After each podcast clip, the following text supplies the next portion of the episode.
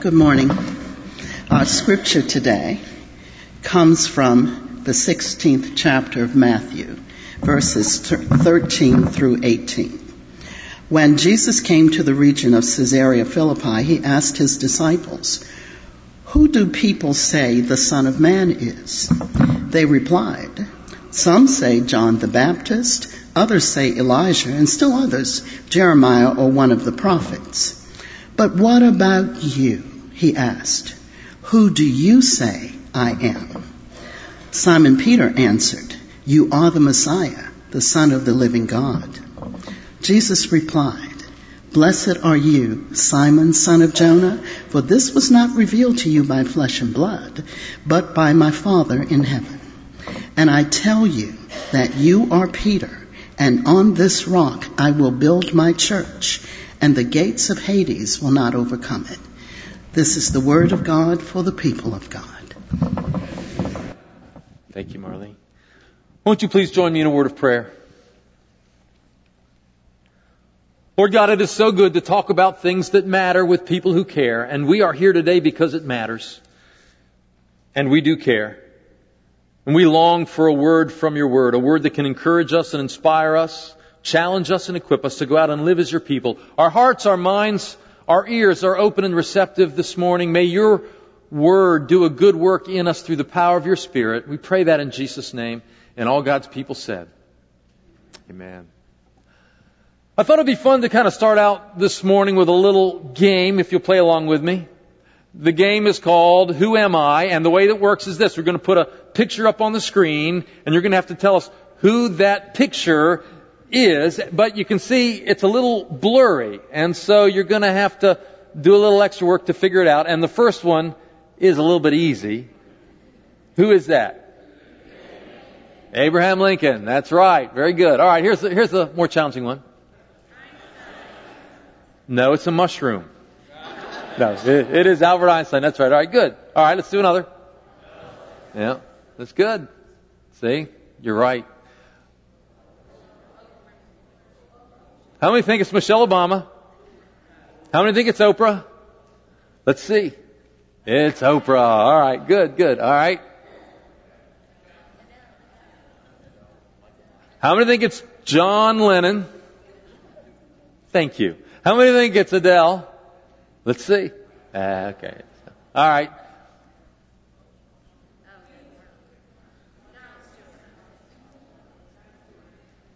How many think it's Jon Stewart? How many think it's Mark Miller?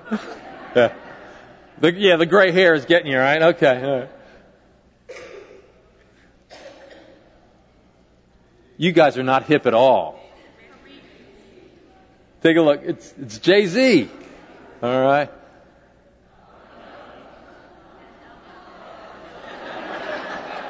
Yeah. All the preschool moms got that. I don't know. I don't know what that means.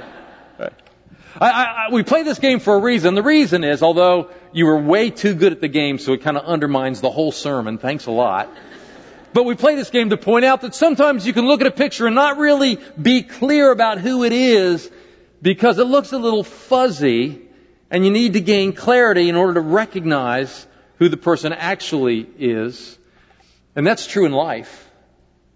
You know, uh, Jesus came into this world 2,000 years ago, claimed to be the Son of God. The Jewish people had long awaited for their Savior to come. The prophets have foretold that He would come. And when Jesus came and announced who He was and what He was going to do, people weren't quite sure. It was a little bit fuzzy. And now here we are, modern day Americans, 2,000 years later. We sometimes wonder, was Jesus really who he said he was? Did he really do what the Bible says he did? And if he was, and if he did, what difference does that make in our everyday lives? And if Jesus is demanding some kind of a commitment from you and me, if he's asking us to really put our trust and faith in him and live life his way, by what authority does he make that demand on our lives? And if we have the trust and faith to live life His way, will we experience the kind of life He promised us, both here and hereafter?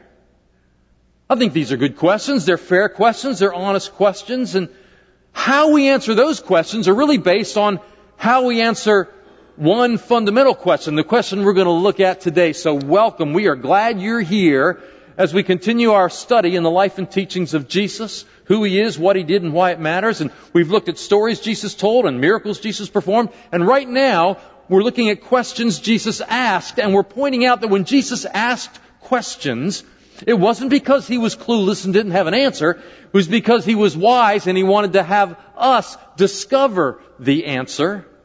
And he knew that good questions are a great teaching tool. And so we're looking at some of the questions Jesus asked to, to recognize his wisdom and apply that wisdom to our lives. And today we're going to look at what I believe is the most important question that you and I will ever answer in our lives. When we answer this question, it determines how we answer every other question that comes along. The question we find in today's scripture lesson, uh, Jesus is uh, with his disciples. They've been ministering in Galilee. That's the, the northern area of the, the nation of Israel where Jesus spent a lot of his time and ministry.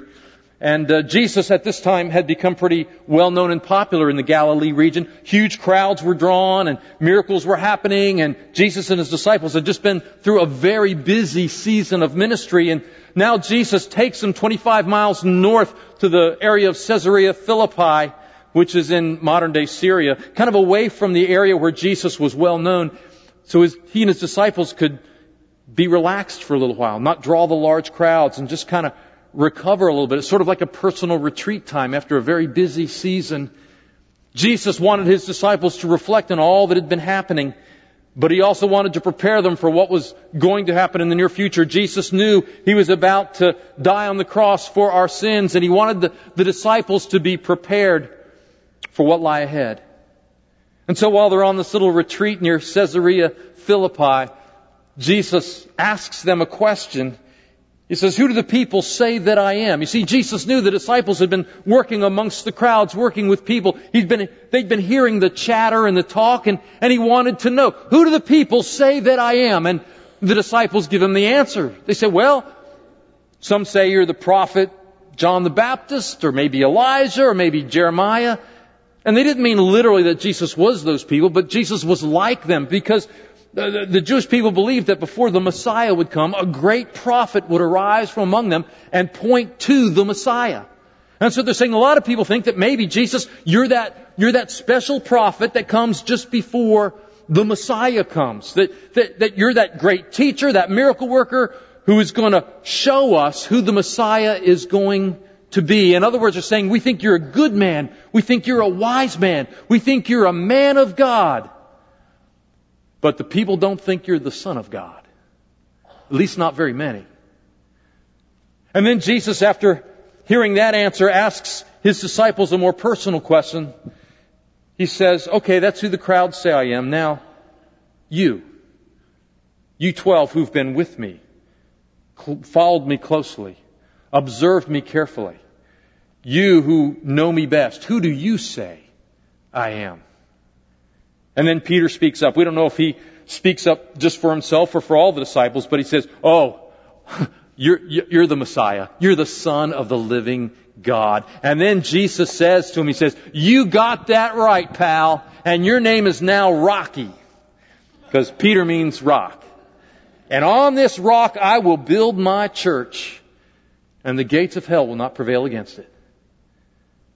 Jesus affirmed Peter and affirmed Peter's answer to this very important question. And if you read through the rest of the Gospels and the New Testament, what you discover is that Peter does become the rock upon which the church is built. After denying Jesus during the time of the arrest and crucifixion of Jesus, Peter then encounters the resurrected Jesus, becomes thoroughly convinced, and becomes a bold and courageous preacher. He preaches the very first sermon in the book of Acts. And then Peter does the very first altar call. Thousands of people come and accept Jesus and put their trust in him.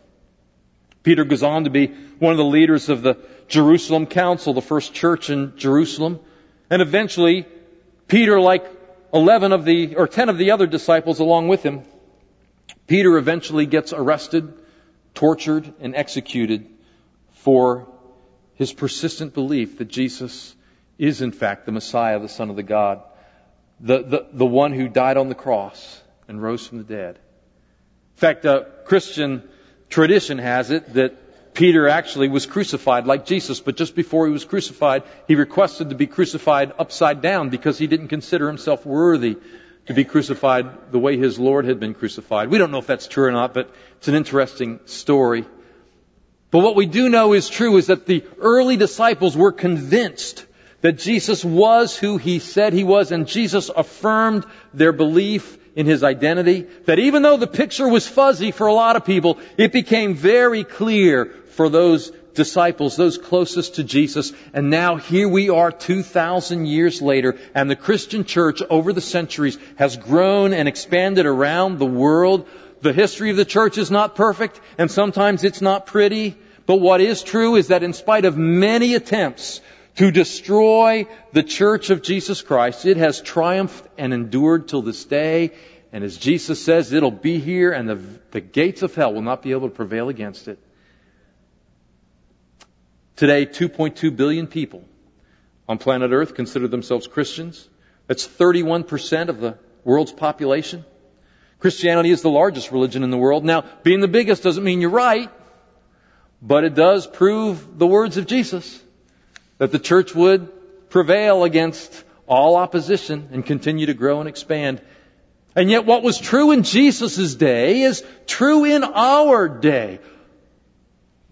Only a minority of people really believe Jesus to be the Son of God, the Messiah, the Savior of the world. I mean, 31% of the world's population is Christian. That means almost 70% of the world does not believe that. In Islam, they believe that Jesus was a, a great prophet, but not the Messiah, not the Son of God. The Jews believe Jesus was a prophet, but not the Messiah, the Son of God. Hindus believe Jesus was an enlightened teacher who appeared on earth after many reincarnations and was one of the many enlightened guides to help us know wisdom and truth. But none of these claim Jesus to be who we Christians believe Jesus is. When you look out over the landscape, there are people who say, well, Jesus was a bright man, he was a great teacher, he was a historical figure who did uh, miracles according to some, but but the Son of God, the Messiah, we're, we're not so sure we want to believe in that. It's interesting. Modern historians are almost unanimous in their agreement that Jesus was a real person, a historical person, not a legend, but a real person, just like Abraham Lincoln and Elvis and Jay-Z and Adele. A real person who lived and it was purported to do great miracles and was in fact crucified on a cross. Almost all reputable historians agree that there is ample evidence to affirm all of those things.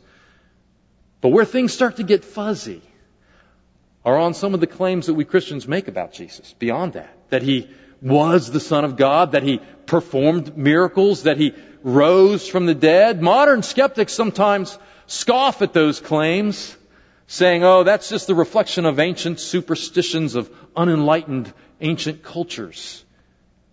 Dan Brown, who wrote the best-selling book, The Da Vinci Code, kind of makes that argument in his book. He tries to argue that nobody really believed Jesus rose from the dead in the first century. That Jesus never claimed to be the Son of God. That all these fanciful stories about miracles and rising from the dead, that those were all legends that arose years after Jesus had walked the earth. And the church was not primarily a religious organization. The church was really a political organization that borrowed religious motifs and themes in order to gain political power in a very religious world. And while Dan Brown does his best to make a compelling argument, he cannot explain, cannot explain the existence of the church from the first century within days after Jesus was crucified. He, he cannot explain why Peter and the other disciples were willing to go to their death rather than deny the claim that they'd seen the risen Jesus. The truth of the matter is, friends, there is no good explanation unless, unless it really happened. And those things that were supposed to be legends that arose hundreds of years after Jesus turn out to be stories that circulated during the years immediately after Jesus' death and resurrection. Much too early to become legend. But we live in times similar to the days of the disciples and Jesus, where there are lots of opinions and skeptical ideas about Jesus, some of them even cynical. Only a small minority actually believe, like St. Peter believed, that Jesus is the Messiah, the Son of the living God. And yet that question Jesus asked, that question, who do you say I am, is so important because what matters for you and for me is not who Dan Brown says Jesus was, or who Time Magazine writes Jesus might have been, or what your college professor said Jesus could have been, or your neighbor, or your Muslim friend, or your pastor, or your Sunday school teacher, or even your parents. What matters most for you and for me is who do you say Jesus is? Who do I say? See, at some point that question stops being hypothetical and it gets very personal. And how we answer that question affects every other answer to every other question in our lives. What's the basis of your belief about Jesus? What do you believe about Him and why do you believe it? I want to suggest to you today that before you can answer the question who you think Jesus is, it, it might require a little bit of investigation to make sure that the fuzzy picture can become a little bit more clear. Some of you know my story. I've told it before, but uh, I am not before you as someone who's been a Christian his whole life. I started out a Christian, and then I turned away from Christianity and came back to it later. But I grew up in church. My parents took me every Sunday. We went to Sunday school and worship service every week. It was rare I ever missed church. I wasn't allowed to miss church. We, we went. It was part of who we were as a family. And then went on as I got to be a teenager, went to church youth group and got involved in that. And then finally I felt God calling me to be a pastor. I went off to college planning to prepare to become an ordained minister. And then while I was in college, my faith took a big hit. Some of the academic courses I began taking in college raised some serious questions about the kind of naive, superficial faith I had when I was growing up. I had a lot of questions that couldn't be answered now. The questions that things I was studying about world religions and philosophy and sociology and intro to Bible. The, the, the, the childhood faith that I had began to crumble as I entered into adulthood, and I began to realize I didn't have answers to some complicated questions. And here's the deal: my college professors, they were so good at poking holes in my faith. What they weren't good at is providing any answers to help me move forward and build a stronger faith. And so my questions turned to doubts, and my doubts turned to skepticism, and my skepticism spiraled into cynicism. And it got to the point where I stopped going to church, I stopped reading my Bible and praying, I stopped participating in the campus Christian fellowship I'd been a part of, and I stopped preparing to be a pastor. And I share that part of my story because that's your story as well, some of you. Or some of you are parents right now, and that's a story of your kids who come home from college after a semester and no longer believe in Jesus or God or the Bible. And for some of you have kids who haven't gotten to an age yet where they go off to college, I don't want to be pessimistic, but your day's coming. You know, uh, I'm before you now because there was one professor on campus who, for whatever reason, took a liking to me my freshman year. He was a devout Christian, and uh, we were actually attending the same church there near campus, and uh, he was my intro to uh, world religions professor, and uh, he invited me over to his house several times with other students to have a meal, and we got to know each other. And well, a couple semesters had gone by. We, I hadn't taken any more classes from him or with him, and we just ran into each other on campus, and he asked me how I was doing preparing to become a pastor, and I explained to him that I didn't believe that anymore, and I wasn't preparing to be a pastor. And that conversation led to several other conversations. And then this professor was so wise, he said, listen, Mark, just because you have a lot of questions and you're searching for answers, just because you don't have the answers now, doesn't mean that answers don't exist. Because I think that's what happens to a lot of people. They have questions that they don't have the answers to, so they assume if I don't have an answer, there isn't one. When in reality there are answers out there. And my professor reminded me of the words of Jesus who said, if you seek, you will find. And then he went a step further. He worked with the dean of students to allow me to do an independent study for two credit hours where I could spend uh, time researching the claims of Christianity and the reasons behind those claims and write a research paper that he would grade and I would get credit for it. And so I began to do research and I gotta tell you, here's what I discovered. I discovered that there are a lot of really good answers to questions out there. I've discovered thinkers and writers like C.S. Lewis and Soren Kierkegaard and G.K. Chesterton and Blaise Pascal who've written amazing books that explain the Christian faith and the reasons for it. I discovered that many of the arguments raised by skeptics and cynics are easily refuted by the findings of archaeology and historical data and well disciplined logic. I discovered there are some very intelligent people who look at the evidence and come to the conclusion that Jesus was in fact who he claimed to be, that he did what the Bible said he did, that St. Peter was exactly right. I've discovered that your faith in Jesus doesn't have to be a blind and ignorant faith. That you don't have to believe in spite of the evidence. That you can have a thoughtful and reasoned faith. That you can actually believe in light of the evidence. Amen? See, Christianity is not this religion where you just park your brain at the door when you come in and then you just believe whatever somebody says because they're the religious authority. Christianity is a faith where you wrestle with important questions and you discover there are really good answers. Jesus told us to love God with all our heart, soul, mind, and strength. And there's a connection to your mind and your heart. And when you begin to study and discover what Christians believe and why we believe it, you begin to realize this is not some faith in a fairy tale.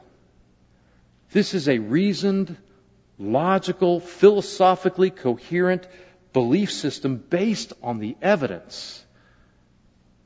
And I'll tell you, I, am not, I'm not here to say that I, you know, researched my way back to Christianity, but I'll tell you this, God used the research I was doing to convince me once again that Christianity is true. Not just a belief that could be true, but it is true. See, human beings, we're, we're what they call teleological people. We, we want to believe for a reason. We want to understand why we believe. Because I'll tell you, when your faith is under pressure and under attack, what you believe isn't enough. You gotta know why you believe what you believe. So who do you say he is? And if you say he's the Savior, the Son of the living God, why, why do you say that? 1 Peter 3.15 says this, always be ready to give an answer to those who ask you about the faith you have within you. One of the important tasks of the modern day church is to equip the saints with the ability to explain what they believe and why they believe it. That's why I'm so proud of our student ministries. We, we teach high schoolers the basic truths of the Christian faith and the, the historical and philosophical reasons for that faith and why it makes sense. That's why we have small groups that study this stuff. That's why we encourage people to do reading. In fact, in your bulletin sermon notes, I've listed a, a, whole bunch of books. If you're struggling in this area, I'd encourage you to, to engage in a little research, to love God with your mind, to seek so you can find.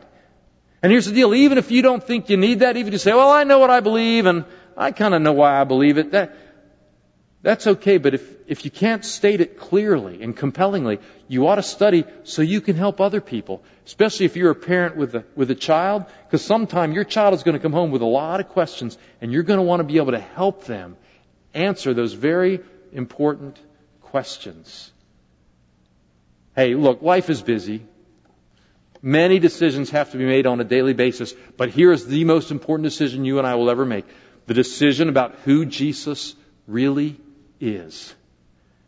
Make an informed and intelligent decision about that. Because I'll tell you, if he's just a wise teacher, if he's just an ancient prophet, or if he's just some kind of misguided revolutionary, then do whatever you want with your life. Doesn't matter. But if he is the Son of the living God, who died on a cross for our sins and rose from the dead and taught us not only how to live, but promises to be the power to help us live it. If he is who he said he was, and if he did what he said he'd do, then he is worthy of our love, our devotion, and our obedience. Hey, the truth of the matter is we all struggle to be fully devoted followers of Jesus Christ. The deception and distraction of this world makes it tough these days. But the church is here to help. You'll never have the desire to truly believe unless you know why you truly believe. Because here's the fact. 2,000 years ago, Jesus walked on this earth. He was crucified. Who do you say he is? Why do you say he is? Seek and you will find. And if you're convinced, if you truly believe it, you'll believe it in light of the evidence, not in spite of the evidence. And you want to be part of the modern day church seeking to be the light of Jesus Christ in this world with the confidence that the gates of hell cannot prevail against us.